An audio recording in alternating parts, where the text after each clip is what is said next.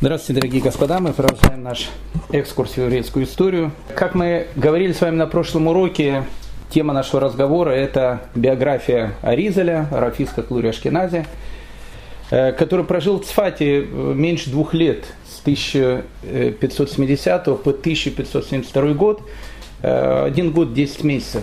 Но влияние его на всю дальнейшую историю – оно было просто несоизмеримо. И столько, сколько прожил этот человек, Аризаль 38 лет прожил. И какие открытия в тайной Торе и в учении Кабалы сделал Резаль, которую, которую мы продолжаем изучать до сегодняшнего дня, а многие из трудов его неизвестны э, нам и поныне. Мы говорили о том, что у Аризаля образовался кружок людей, которые приходили к нему на урок – это были довольно странные уроки, потому что э, Аризаль объяснял всегда очень глубинные и очень э, иногда сложные какие-то темы. А любой человек, который слушает лекцию, особенно если лекция сложная, особенно если он хочет что-то запомнить, всегда нужно что-то записать для того, чтобы пойти потом повторить. Аризаль э, категорически это запрещал. Все нужно было воспринимать на память. И единственный человек, который мог задавать учителю вопрос, и который мог делать какие-то записи, это был Рафхаим Виталь. Поэтому, в принципе, вся Кабала Резаля идет у нас от него. У нас нет от Резаль ничего. Если Раф Маши Крадавера, как мы говорили, оставил э, тысячи страниц э, своих трудов, то от Резаля у нас есть несколько автографов его, и, и все. То есть никаких письменных открытий он, он не оставил. Так вот, кружок Рабхайма Виталия, 38 лет человеку, ну, тогда, когда он приехал, он был 36 лет. Идут такие цфатские зубры, э, Раф Ильягу Девитас, Раф Авраам Алеви, Раф Мольшальших, Раф Мольшальших – Э, человек один из четырех, которых в еврейской истории называют э, э, таким как бы термином кадош, святой. Рафмой Шальших, Альшиха Кадош. Он был намного старше Аризаля, он был учителем Рафхаема Витали, он был общепризнанным аллахическим авторитетом и, и общепризнанным мудрецом не только Цфата, но, наверное, целого поколения.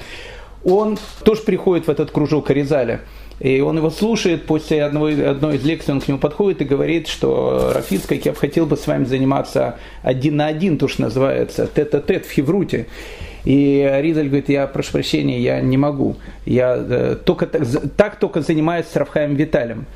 И Рафмойша Альшик, человек совершенно не гордый, он говорит, и как ты, как ты видишь, что я подходил к моему ученику, которого я лично учил, Рафхайма Виталий, и спрашивал то, чему научил тебя учитель, э, на что Ризаль ответил, Рафмойша, вы знаете, мы не, не представляем, какая душа у Рафхайма Виталия. Если бы, говорит, я мог бы, я сам бы учился у него. Э, много историй, связанных с этим э, годами, 10 месяцев жизни Ризаля в Цфате, рассказывают о том, что э, Рафиосиф Каро, которому тогда уже было за 80 лет, они, они породнились. У Рафиосиф Каро был сын. Мы с вами говорили о том, что он женился в довольно позднем возрасте. У него была третья жена, две жены умерли. Он женился, когда ему было 78 лет и у него родился сын, у Рафьосиф. Так вот, Рафьосиф Карон породнился с, Раф, э, с э, Аризалем, э, сын Рафьосиф Каро, женился на дочери Рафиска Клури Ашкенази, и можно представить, какие там родились дети от двух таких э, гигантов. Так вот, Раф Йосиф Карон тоже приходил на уроки к Аризалю. Раф Каро это Шульхана Рух, это вообще все. Он приходил на уроки и дремал. Опять же, нельзя сказать, потому что он был пожилым человеком. Он в свои 82 года, до которых он дожил, у него ясность ума была, дай Боже, каждому из нас. Но однажды ему Аризаль сказал, так, так рассказывает история, не знаю, легенды, не легенда, там все, легенды, история, они все переплетены в э, жизни Аризаля. И он ему сказал о том, что вам не надо, э, Квадров, приходить на мои уроки. Почему? Ваша душа, она не предназначена для этих уроков. Вам надо идти, если вы хотите изучать Кабалу. А Рафиосиф Каро знал, что такое Кабала. Э, мы с вами говорили, что с детства он беседовал с неким небесным посланником, который называется Магит. Мы не знаем, кто это. В общем, Рафиосиф Каро был не простым человеком и в знаниях тайной Торы. И он говорит, ваша душа, она присоединена к Кабале, которую давал Рамак, Рафмойши Кардавера, вам ее нужно учить. Он говорит, ну что, что, ты думаешь, я твою, твои уроки не усвою? Он говорит, вы будете усваивать, но вы будете на них дремать. И когда э, Раф Каро действительно несколько раз пришел и дремал на уроках, он сказал, видно, ты прав. То есть вот эта вот э, атмосфера э, какой-то необыкновенной открытости э, того, что происходило в эти, в эти ну, меньше, чем два года, как мы говорили, год и 10 месяцев в Цфате. Вот эта странность э, того, что Ризель не отвечал на вопросы, особенно публичные вопросы, запрещал записывать сам э, Рафхайм Виталий, он как бы тоже э, не то что не понимал это, он считал, что это не совсем правильно, потому что выделяли целые группы. Однажды рассказывают, ну, опять же, откуда у нас все эти рассказы? У нас все рассказы либо из воспоминаний Рафхайма Виталия, которые у нас остались, мы сейчас поговорим, как они остались, э, либо из воспоминаний Рафхайма Виталия, либо из жизнеописания Ризаля, который говорилось уже, написано было после его смерти его учениками, поэтому мы можем какие-то кусочки из его биографии оттуда просто брать. Так вот, э, рассказывают, что однажды, когда он комментировал э, главу Пинхас из Зора, э, там, где идет комментарий на главу Пинхас из Зора, он сказал, тут кроется великая тайна, но, не, но мне нельзя раскрывать ее перед вами, это очень опасно. Так он сказал ученикам. И Равхайм Виталь сказал, что ну почему же нельзя, если это великая тайна, мы тут все пытаемся это понять, так раскрой. А Ризаль сказал Рафхайм Виталию, смотри, я должен делать то, что ты меня просишь. То есть моя, мое предназначение в жизни передавать мое учение тебе. Это тоже необычная вещь. У нас такой еще в истории не было. Если ты скажешь, я готов тебе открыть эту тайну, но смотри, это опасно. И Рафхайм Виталь сказал о том, что я хочу ее узнать. И Аризаль дает какие-то толкования. Написано, что через 7 дней умирает его сын Маше. Может быть, тогда это не связали, но спустя годы э, Рафхайм Виталь вспоминает о, о том, что мы не знали, вот все его предупреждения, когда, когда он говорил, сюда заходить нельзя, это опасно. Э, это вот как бы, эта атмосфера, она э, царила, царила там, на уроке. Однажды, когда они говорили комментарий Зора на главу Мецара, Аризаль тоже что-то начал говорить, потом остановился и говорит, это дальше, дальше идти нельзя, дальше нельзя говорить. И Рафхайм Виталий говорит, мы хотим слушать. Он говорит, давай э, мы с тобой поговорим после урока. И тут, э, опять же, я не скажу, что это был бунт ученика перед учителем, они слишком были великие. Рафхайм Виталий говорит, это интересно не только мне, это интересно всем. Я, говорит, не очень хочу, чтобы э, то, что рассказывается на уроке, оно было как бы, чтобы, чтобы учеников воспринимать как некий фон, а меня как главного, кто воспринимает. Мы все тут равны. И тогда Ризель сказал Рафхайм Виталий, хочу с тобой поговорить. Это описывает э, Рафхайм Виталь в своих воспоминаниях. Они выходят после урока, э, выходят на поля, которые, которые окружали Цфат, Цфат в горах, э, потрясающее место. И вот тут уже прямая речь Рафхаем Виталя. Говорит ему Аризаль, ты видишь, что мне в тягость, и что у меня нет, не, не остается времени учить тебя. А ведь известно, что моя душа пришла в этот мир только ради этого, сказал учитель. То есть Аризаль, он знал о том, что ему остается в этом мире очень мало, мало времени, и он хотел передать побольше информации Рафхаим Виталию. Разве я имею право ради своего блага утаивать от товарищей те знания, которые послужат исправлению их душ? Тогда подумалось мне. И Ари продолжал. Спрашивай меня все, что хочешь. И на все получишь ответ. Но не делай это на общем уроке, как я тебя прошу. Я тебя прошу об этом еще раз. Все, что тебе не ясно, подержи до конца занятия, а, до занятия. Останься со мной один на один и познаешь столько, столько постигает ангелы. Я не слушался, не хотел слушать, утверждая, что негоже мне ради собственной выгоды, выгоды отталкивать этих достойных и святых людей от путей постижения и исправления. Разве я не знаю, что говорю? Увещевал меня учитель. Мне ли не знать, есть в этом грех или нет? В итоге я отказался ему повиноваться. Я предпочел быть благородным глупцом и заявил, что меня не страшит любой исход, так как, так как участь всех остальных будет и моей участью. И раз им нельзя учиться, то и мне не надо учиться. На небесах не смогут сказать, что я заботился только о себе. Ну, вот это вот не то, что это конфликт учителя с учеником, но этот стиль передачи информации, когда Аризаль все, что передавал, он передавал Рафхайму Виталю. Но время действительно подходило к концу незадолго до смерти Аризаль сказал, если мне было отпущено жить в, в Эрицисреле хотя бы пять лет, я бы привел к раскаянию весь мир, и к, к людям снизошло бы э, спасение с небес. Перед самой болезнью Аризаля э, он сидел в окружении своих учеников, это записал Рафхайм Виталь, и он пишет «Шма и Автолион велели мне передать вам следующее. Молитесь, направив на это все силы вашей души, чтобы Машех бен Ифраим не ушел из жизни прежде времени». Машех бен Ифраим – это... Я не буду сейчас входить в эти темы, но по еврейской традиции у нас есть как бы два Машеха. Есть э, Машех, который приходит первым, Машех бен Ифраим, потом приходит Машех бен Давид. Машех бен Ифраим, он является как бы предвестником настоящего Машеха. Так он э, сказал своим ученикам, молитесь, чтобы Машех бен Ифраим э, не ушел преждевременно. Рафхайм Винталь продолжает. Мы-то по глупости нашей не спросили его, кто этот Машех бен Ифраим. А Машех бен Ифраим был он сам. И лишь из-за наших грехов не смог он раскрыться перед нами. В 1572 году весной э, в Цфате наступает то, что в принципе наступало в э, европейских городах, и не только в европейских городах, в 16 вообще во всем Средневековье, практически, э, практически ежегодно. То, чего боялись больше всего. Пройдите по многим европейским городам. Я сейчас недавно был в Праге. Я не скажу, что на каждой улице, но на многих площадях стоят вот эти столпы, которые называют чумной столб – их обычно строили тогда, когда заканчивалась чума. Когда приходила чума в город, от нее э, практически не было спасения, ведь никто не знал, как от нее лечиться. Это не были эпидемии чумы, как в 1348 году, которые унесли почти все население Европы. Но они уносили тысячами, иногда десятками тысяч, а иногда и сотнями тысяч, уже даже в более поздние времена. Так вот, в 1572 году, в начале весны, э, в Цфат начали приходить известия о том, что в Галилее начинает бушевать э, чума. Э, Аризаль, он э, на одном из уроков сказал группе своих учеников о том, что если мы хотим спастись, э, мы должны все Э, начать жить в одном доме, в зам, замкнутом пространстве. Кстати, это был один из способов спасения чумы. Помните Пушкинская пир во время чумы?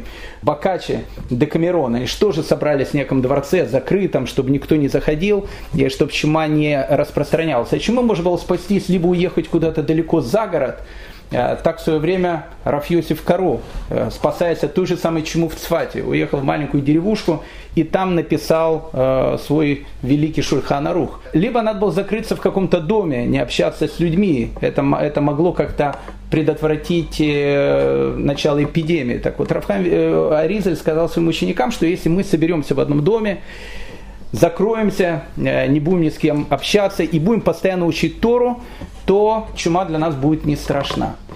И они таки сделали. В Цфате был некий такой дом, который был как такой дом-крепость, со всех сторон он был окружен стенами. Э, туда перебрались семьями все ученики Аризаля. Еще одна вещь, которая очень важно э, сказать в учении Аризаля. Вся вот эта вот кабала, все эти высшие сферы, это все, конечно, очень правильно и хорошо. Но для тех, кто будет в Цфате, обязательно надо посетить могилу Аризаля, там похоронен не только Аризаль, Аризаль, и Раф Йосиф Каро, и Раф Шлом Аль-Кабец, и Рамак, Раф Маши Кардавер, они все лежат на этом кладбище. Так вот, если вы подойдете к могиле Аризаля, вы увидите на ней одну фразу. Там даже не будет написано, что там Аризаль похоронен. Там будет только одна фраза – возлюби ближнего, как самого себя. Для Аризаля э, эта фраза, она была не просто фундаментальной, она была центральной. Он считал о том, что Машеха в этот мир можно привести только любовью к другому человеку. Отсюда учение Аризаля о том, что каждая, э, перед каждой молитвой молитвой шахарит, перед тем, как человек начинает свой день, он должен сесть, он должен подумать и сказать, я принимаю на себя заповедь, возлюби ближнего, как самого себя. Сейчас об этом написано в каждом седуре перед началом молитвы Шахарит. Откуда идет эта традиция? Это аризалевская традиция.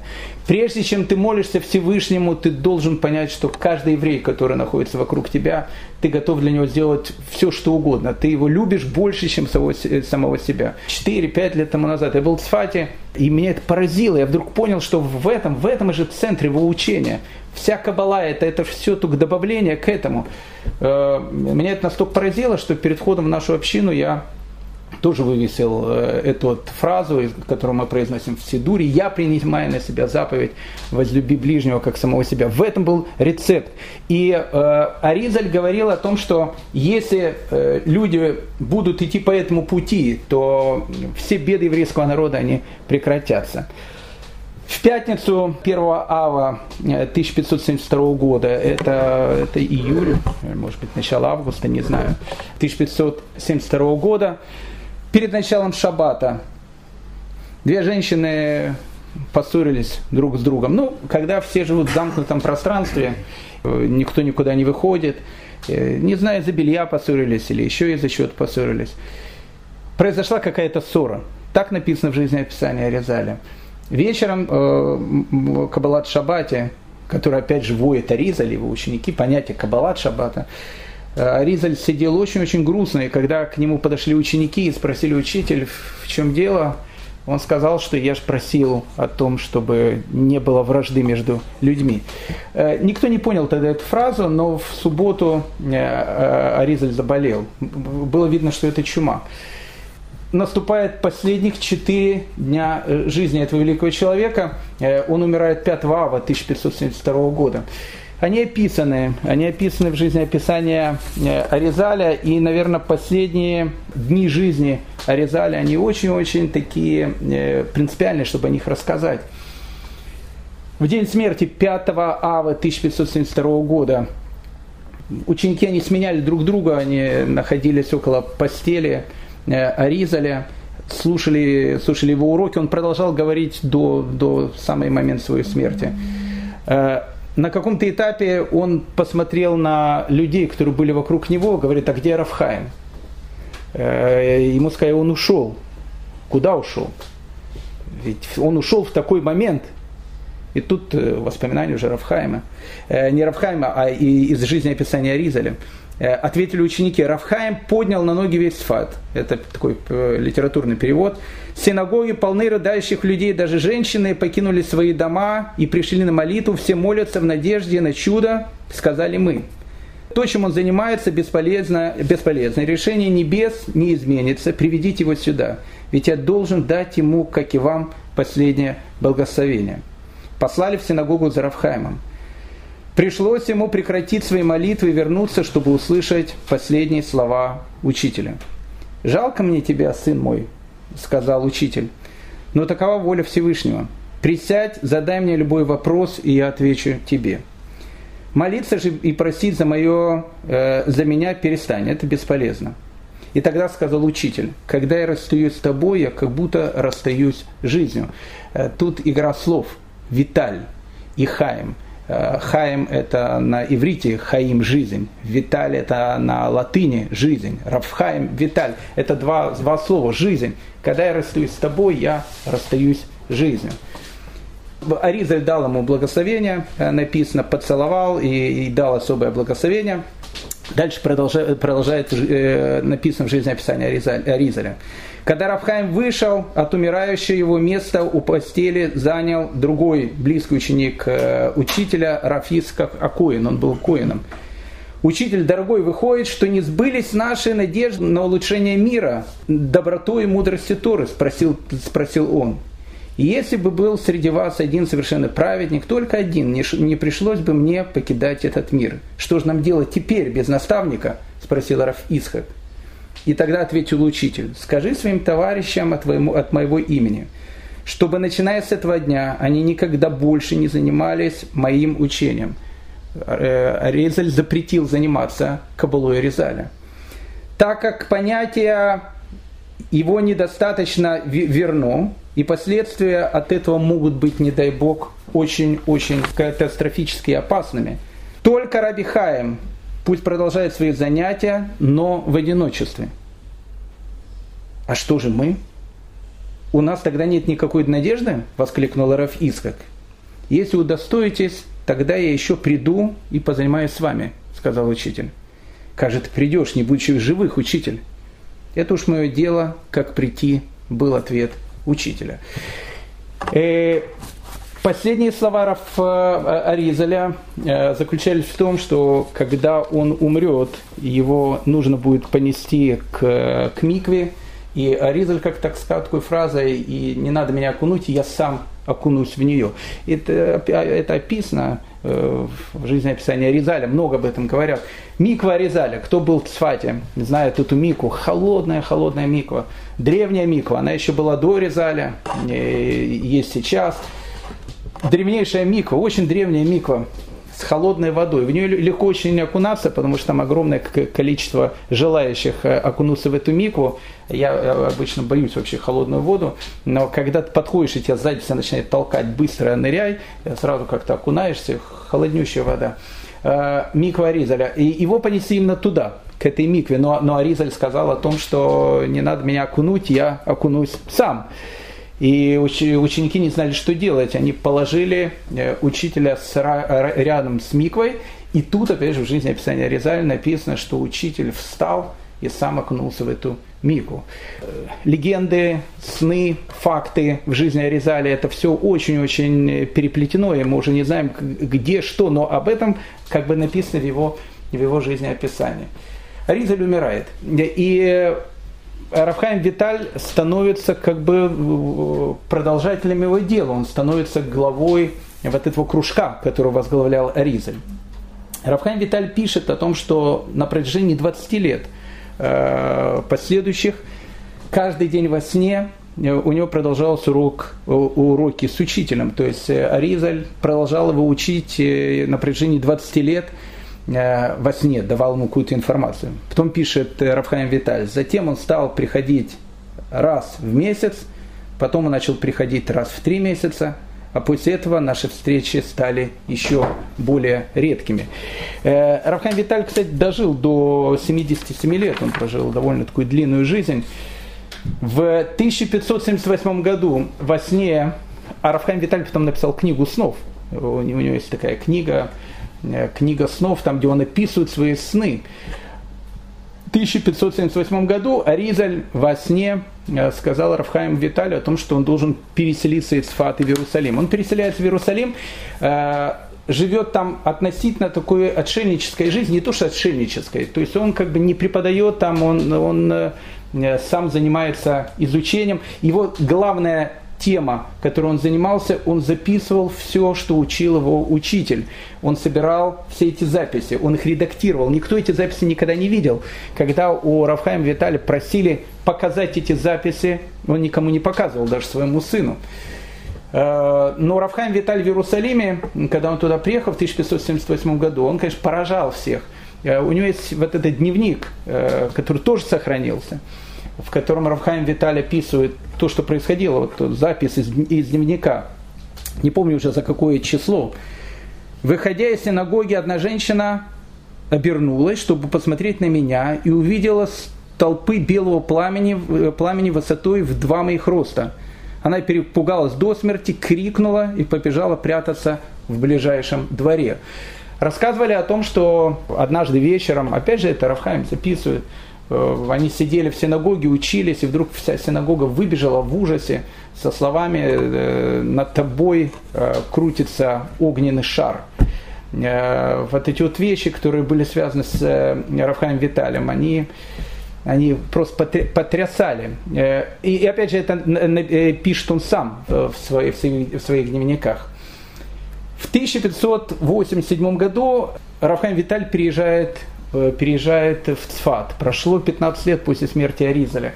И тут Рафхайм Виталь заболевает. Э, болезнь была очень э, сильная, и боялись о том, что он, ну, скорее всего, не выживет после нее. У него был близкий ученик, которого звали Рави Ишуа. И тогда, когда Рафхайм Виталь болел, он попросил родного брата Рафхайма Виталя, которого звали Раф Маше, о том, что он просит только одну вещь. Э, пока учитель болеет, э, дать ему все записи, которые вел Рафхайм Виталь. И брат Рафхайма, Рафмаше, выносит ему эти записи. Равишуа в Цфате э, нанял 100 суферов, потому что надо было это делать очень, очень быстро. У него, у него было три дня, каждому дал по 6 свитков. И вот эти 100 суферов за три дня переписали весь архив, который был у Рафхайма Виталия.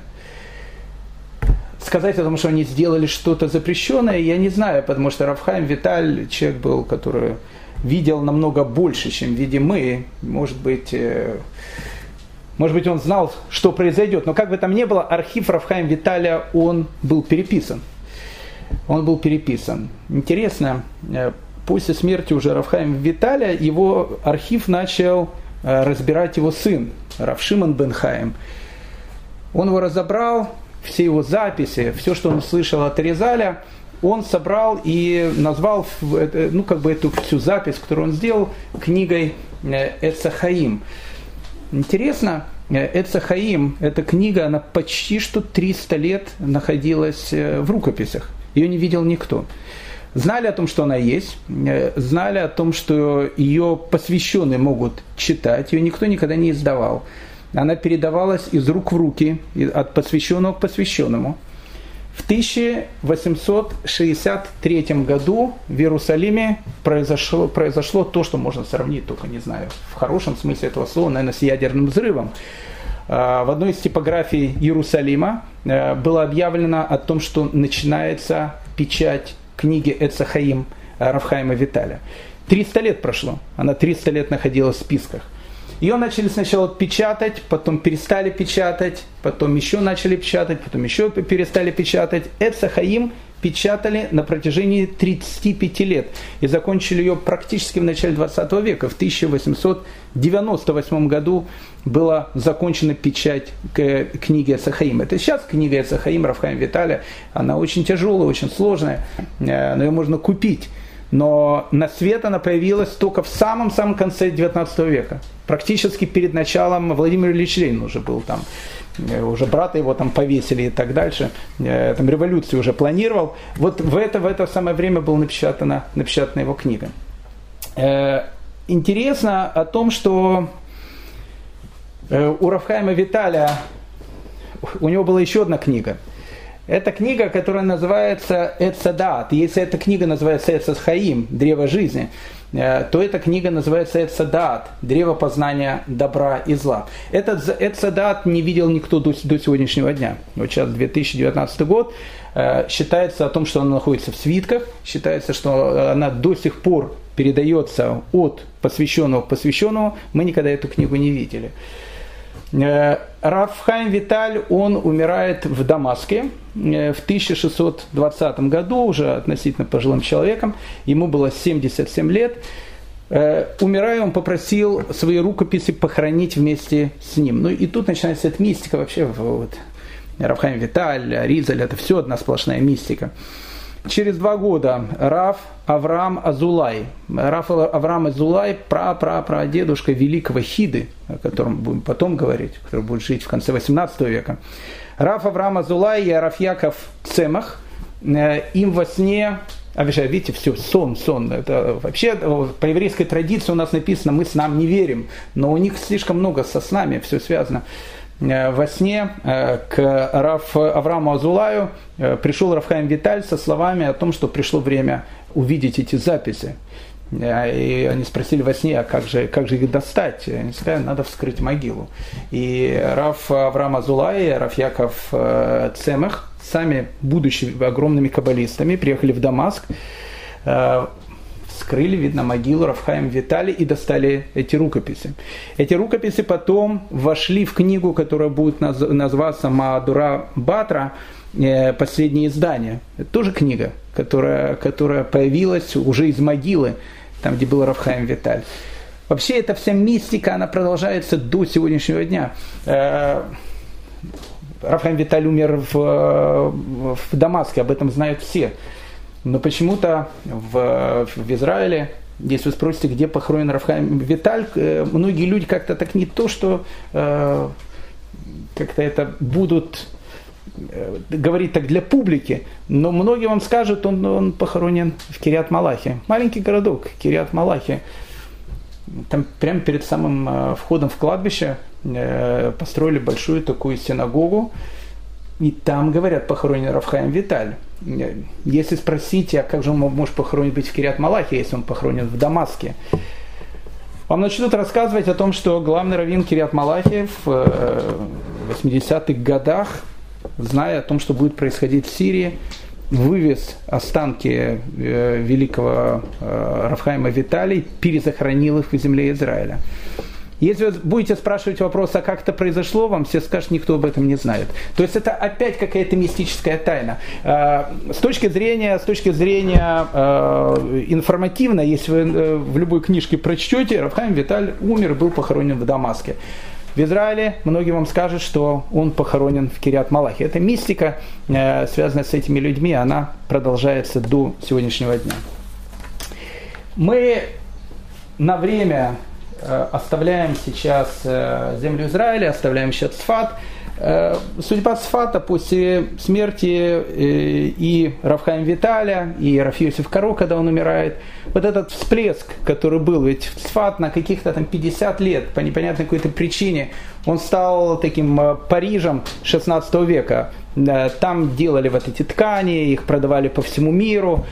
А потом, сразу же после смерти Раф Йосиф Каро, центр текстильной промышленности он переместился во Францию. И с этого момента Франция уже будет законодательством моды по сегодняшний день. Ацфат начал дряхнуть и, и жил только памятью о тех великих людях, которые были. И уже постфактум, смотря на это из 21 века, ты просто удивляешься, как, как это произошло. Каких-то 50 лет, по какому-то непонятному стечению обстоятельств. Этот маленький, э, забытый всеми городок, бывшая крепость крестоносцев, Цфат, вдруг становится таким центром.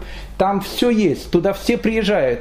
И это нужно было только для того, чтобы там вот эта концентрация этих великих людей, которые изменили полностью всю еврейскую историю, э, она вот произошла вот именно в эти годы, э, начиная с 30-х годов 16 века, заканчивая 90-ми э, годами 16 века. А когда они ушли, все остальное тоже как бы стало уже маловажно. И Цфат, Цфат остался Цфатом, там будут потом жить и великие люди, но того, что произошло тогда, уже э, не происходило больше никогда.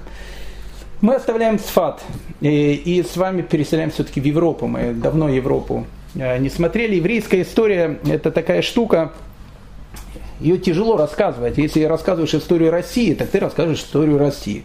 Если рассказываешь историю Китая, ты рассказываешь историю Китая. Если расскажешь историю э, незалежной, э, то, конечно, это, это, это уже такая божественная история. Но, но все равно, как, как не так, ты находишься в земле древних укров, и дальше никуда не уходишь. А когда ты рассказываешь еврейскую историю, постоянно ты бегаешь по глобусу. То ты тут, то ты тут. Евреи жили везде. Поэтому мы сейчас перескакиваем с вами в Европу. Э, в следующем году с Божьей помощью, э, чтобы все были здоровы, чтобы мы продолжили наш э, цикл еврейской истории, мы вернемся к началу 16 века, потому что, ну о чем мы говорили весь этот год? Мы говорили в основном о сефардах, мы говорили о Испании, о изгнании евреев из Испании, о изгнании из Испании, из Португалии у евреев Италии. Мы были сосредоточены на вот этой части, но мы совершенно забыли Европу. А в Европе в начале 16 века будет начинаться реформация. Э, Мартин Лютер, мы с ним познакомимся. Э, мы поговорим еще об одном человеке, связанном с сефардами. Одной из самых загадочных, для меня один из самых загадочных персонажей еврейской истории – два, три, может быть, три урока мы ему посвятим. Давид Рувени. Никто не знает, кто это. Опять же, не то, что никто не знает. Люди, которые, люди, которые в теме знают. Но если так простому человеку сказать, кто такой Давид Рувени, непонятно. А Давид Рувени один из самых таинственных э, персонажей вообще еврейской истории, я так считаю. Человек, э, который остается загадкой до сегодняшнего дня. Его приход, его уход, и, в общем, как бы там много есть чего рассказать. Э, это мы будем говорить уже э, в следующем году. И, конечно же, весь следующий год мы будем э, уже переместимся с Ближнего Востока в Восточную Европу, потому что Восточная Европа будет центром развития ашкенадской цивилизации. Но перед тем, как мы переместимся уже на какое-то долгое время в Восточную Европу, давайте все-таки посмотрим, поставим последний аккорд с Италией, мы много про нее говорили. Э, потрясающая эта страна, в которую, в которую э, приходят многие, не многие, но какая-то часть евреев, э, которые убегают из Испании, из Португалии, они живут в этой стране. Мы уже говорили про Италию, и э, сейчас надо сказать пару слов, потому что они тоже будут очень важны для нашего дальнейшего повествования. Мы говорили с вами, что если до середины 16 века папы римские, это были такие гуляки, развратники, гусары такие. Э, это даже не гусары, это такие были римские императоры. Э, они там друг другу там травили, э, шлялись куда-то, гуляли, тем, тем самым возглавляя там Ватикан. И как бы вот за всеми этими гуляниями католическая церковь, как мы с вами говорили, она и не заметила о том, что власть от нее так постепенно начинает уходить. Потому что в 16 веке Мартин Лютер, Э, который начинал как юдофил, закончил как нацист, э, потому что у него слова, э, которые он будет говорить, будет цитировать Гитлер потом, который говорит о том, что посмотрите, куда идет христианство. Это все погрязло в каком-то разврате, в какой-то грязи. И начинается та вещь, которая будет называться реформация. И вот когда будет начинаться реформация, в Ватикане начнется контрреформация. Контрреформация это когда ты видишь, что у тебя был миллион, и видишь, что ты из-за того, что ты постоянно был на охоте и в Африке стрелял львов, э, постепенно у тебя э, деньги твои начинают уходить, человек берется за голову и не знает уже, что делать. И вот эти вот папы римские, начиная с середины 16 века, Э, они остались такими же, как и были э, во многом, но это уже были папы-фанатики. Если до этого это были папы такие гуляки, то тут папы-фанатики. Когда у тебя уходит власть, папа римский, он хватался в горло для того, чтобы эту власть у себя оставить.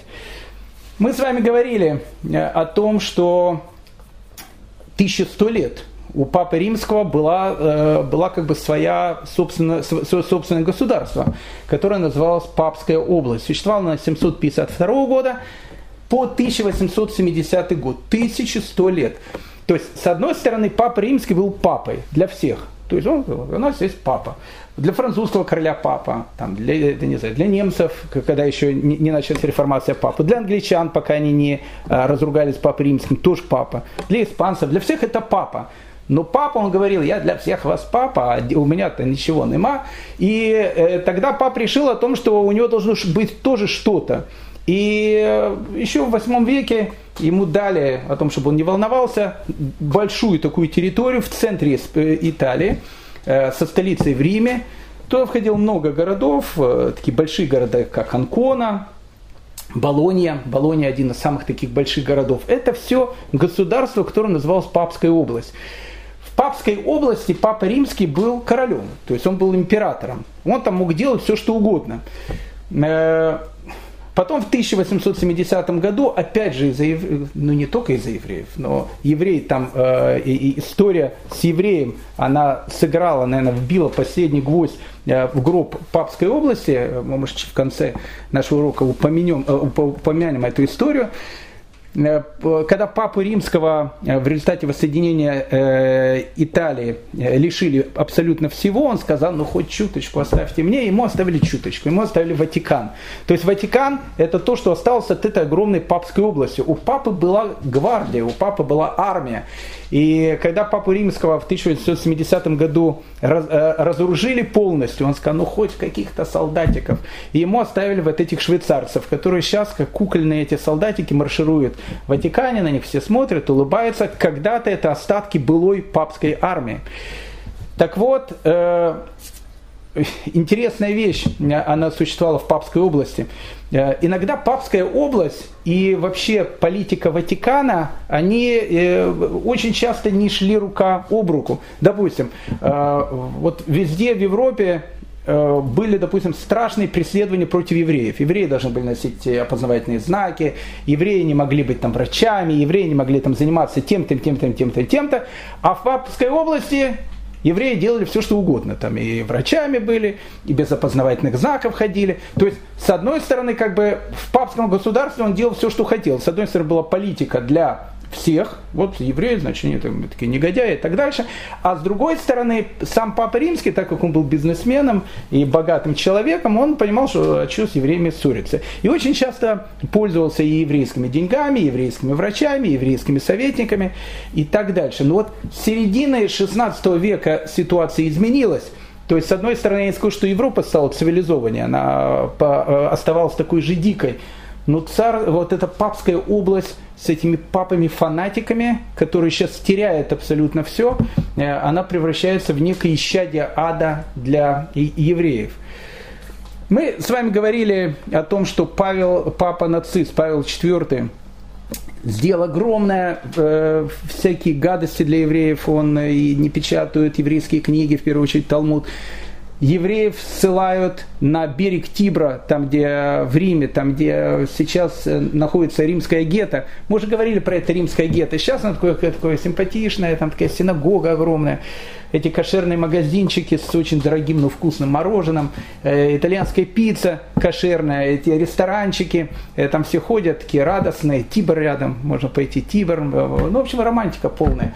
Э, но это вот место э, на протяжении веков, там, где жили евреи, это было одно из самых болезненных и страшных мест Рима. Тибр постоянно выходил из берегов, там было огромное количество этой машкары, малярийные комары, люди постоянно вымирали там, там климат был самый страшный и самые ужасные были вещи. И так как евреи жили вот этой вот в маленькой э, в маленьком пространстве, их становилось все больше и больше, они строили дома ввысь, так же как Венеция, Некоторые уезжали, но некоторые оставались. Они жили там в этом ужасе ну, до 1870 года. Последнее гетто в мире, оно существовало в Риме. Уже гетто нигде не было, папа римский оставлял это гетто, потому что он был последним этим э, представителем фанатизма, пока у него э, объединенная Италия не забрала абсолютно все. Так вот, среди этих пап появлялись какие-то папы э, такие адекватные, но они э, были довольно редко.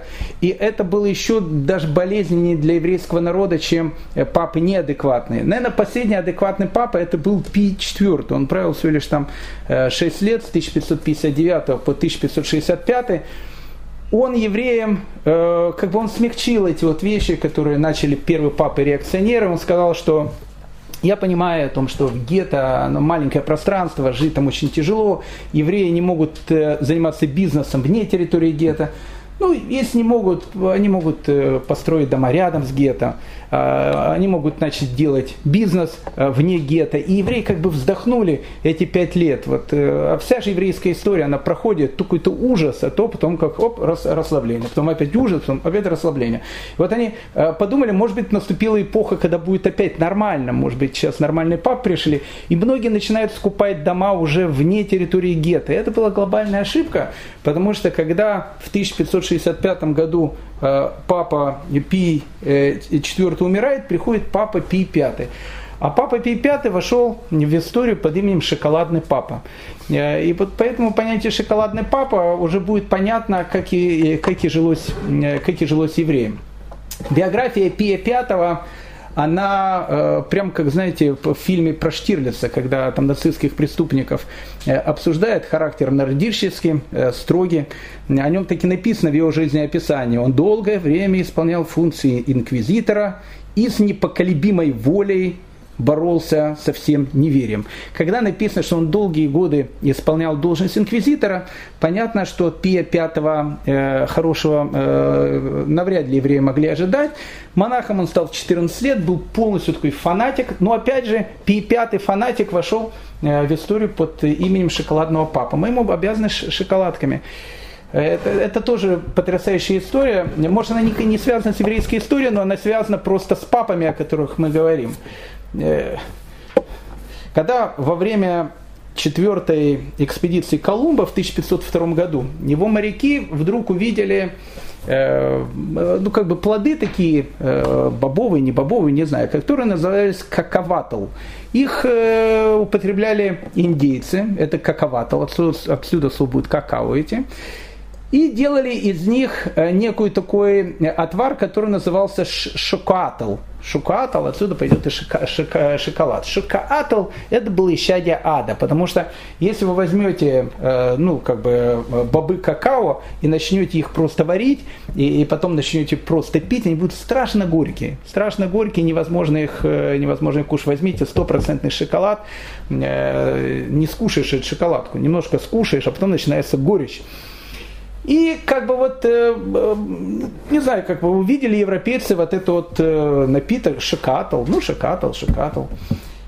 Тут, значит, монахи в городе Гуанака, им пришла мысль в голову, а почему такой горький напиток, который есть, не добавить в него сахарку? И э, они добавили в него, значит, сахарок. Э, и смотрите, неплохо получилось. А потом э, монаки из Гуанака, они решили, а почему бы вот эту вот, ну, как бы смесь не начать охлаждать, и не начать из нее потом делать такие шоколадные плитки. И они начали делать шоколадные плитки.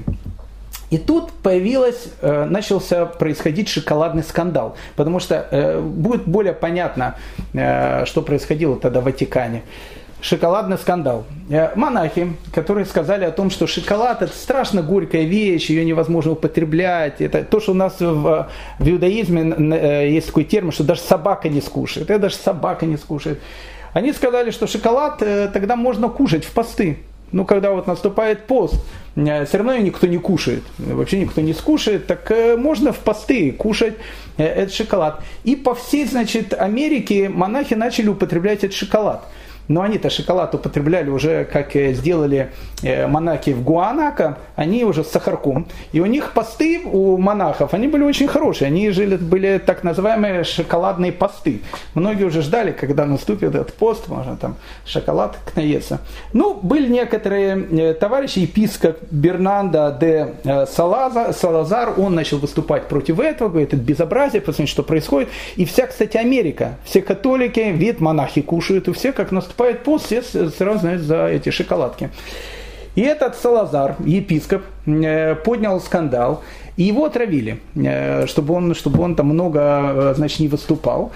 И разговоры про шоколад, они, значит, доходят до Ватикана. А в 1569 году Пи V, о котором мы сейчас с вами говорим, он готовится идти в крестовый поход против, против турков. То есть он такой фанатик, он все.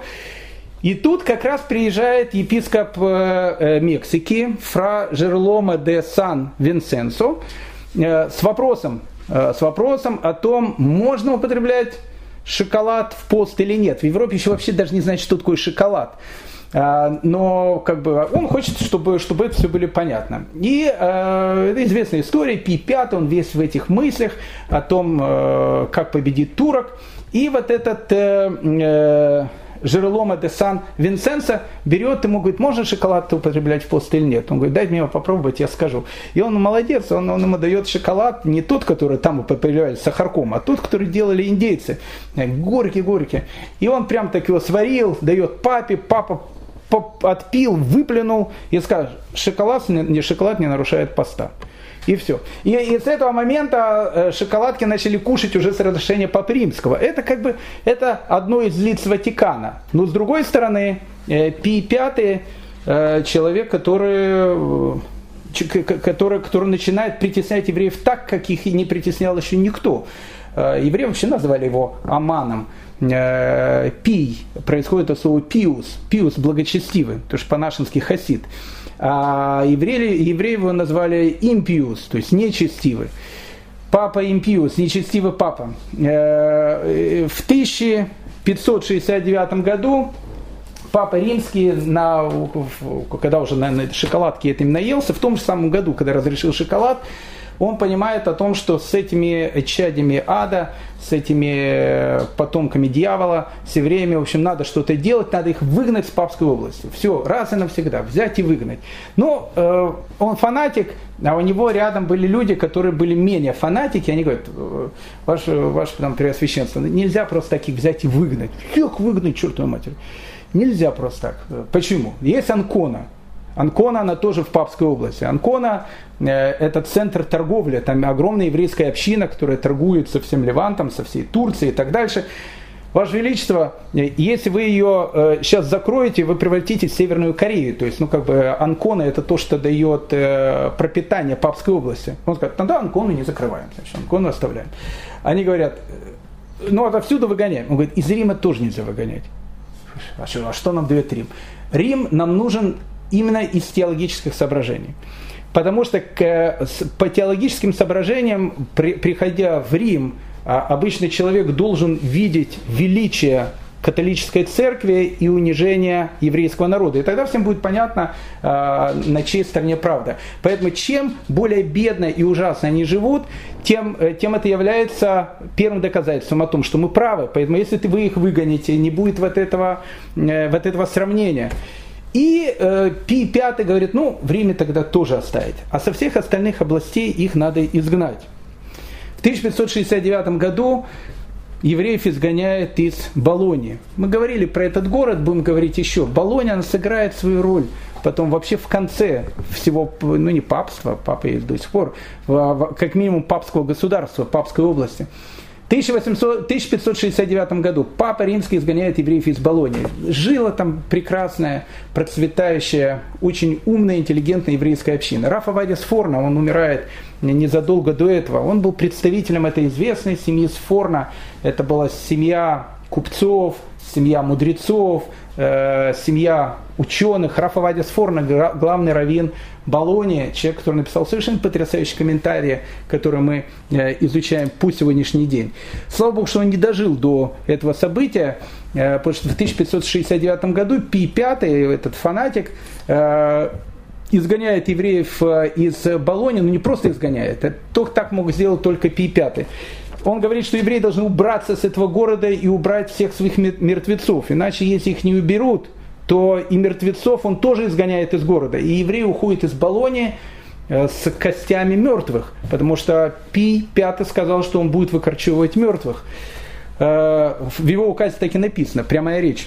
Разрушить все могилы евреев и забрать себе э, надписи и памятники, мраморные надгробия и сокрушить их, не оставляя камня на камне и выкопайте из земли трупы, кости и останки мертвецов, и вывалите их, куда вам заблагорассудится. На месте кладбища, которое монахини э, обители святого Петра Мученика выкорчевывали, был построен э, несколько католических э, церквей, которые сейчас находятся в центре Болонии. Они как раз и расположены на этом еврейском кладбище. Выкорчевали абсолютно все. И евреев изгоняют из Болонии. Евреи уходят в Папскую область, кроме Анконы и Рима, уходит в Феррару, уходит в Мантую, в Пизаро, какие-то города, в Модену, какие-то города, которые, э, с одной стороны, католические, но с другой стороны, там свое правление, они евреев принимают.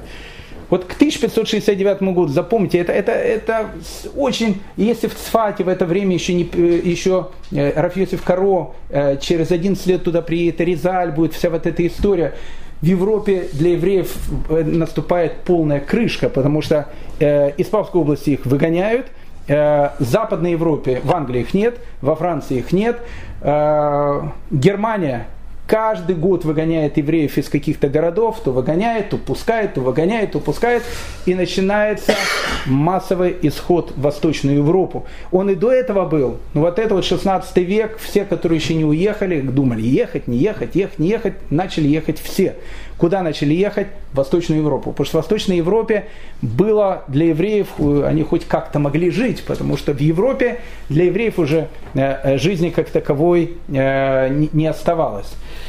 После Пия V приходит папа Григорий XIII. Он правил 13 лет, и звали его Григорий 13, правил 13 лет. Э, вошел он э, в историю, если Пи 5 вошел как шоколадный папа, Григорий 13 вошел под именем календарного папы, потому что календарь, по которому мы живем до сегодняшнего дня, это григорианский календарь. Тот календарь, который выводит Григорий 13. Э, для календаря он был человеком, может быть, нормальный, но для еврейской общины э, не очень. Э, Григорий XIII, много можно о нем рассказывать.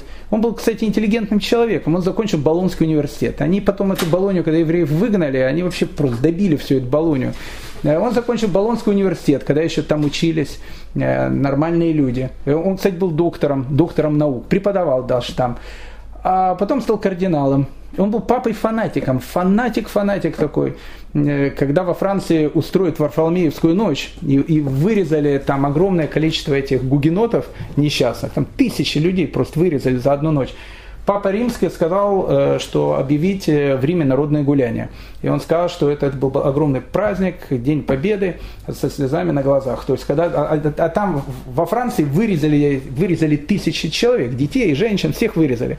Для Папы Римского это была большая, большая такая победа.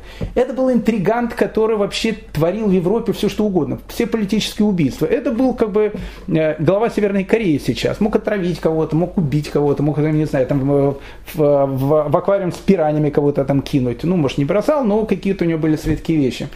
Э, принц Аранский в Нидерландах, национальный герой Нидерландов, э, который там выступал за незалежность э, Голландии, его тоже грохнули по приказу Григория XIII. Он был очень фанатичный человек. Не говорят, что он был очень таким, он был очень-очень верующим человеком. Настолько верующим, что э, говорят о том, что он сам Э, трижды в неделю отправлял мессы. Никогда пап римские мессы не отправляли. Они не были людьми, которые вели. Вели люди чуть пониже. Он сам. И это, это считалось некой формой благочестия. Но когда у папы римского начинается благочестие с одной стороны, обычно с другой стороны э, начинают проходить какие-то другие вещи. Он, э, Григорий XIII не только любил календарь, но он любил людей. Особенно прекрасный пол очень любил. И когда еще был кардиналом, у него был было две любовницы, потом у него были дети. Папа Римский, кстати, это не скрывал, он говорит, да, это мои дети. Э, он им давал хорошее образование этим детям. Потом э, на каком-то этапе, когда начались преследования евреев, что-то он сказал о том, что как демократично у нас э, всех, до этого всех, прошу прощения, женщин легкого поведения из Рима изгнали. Он скажет, безобразие, это не демократично. И он сказал, они должны вернуться обратно. И они вернулись обратно. И Рим стал такой клакой. И один из современников, современников Э, той эпохи, описывая правление Григория XIII, пишет, монастырь превратился в подобие борделей, а порядочная женщина прятала кинжал, идя на исповедь в церковь.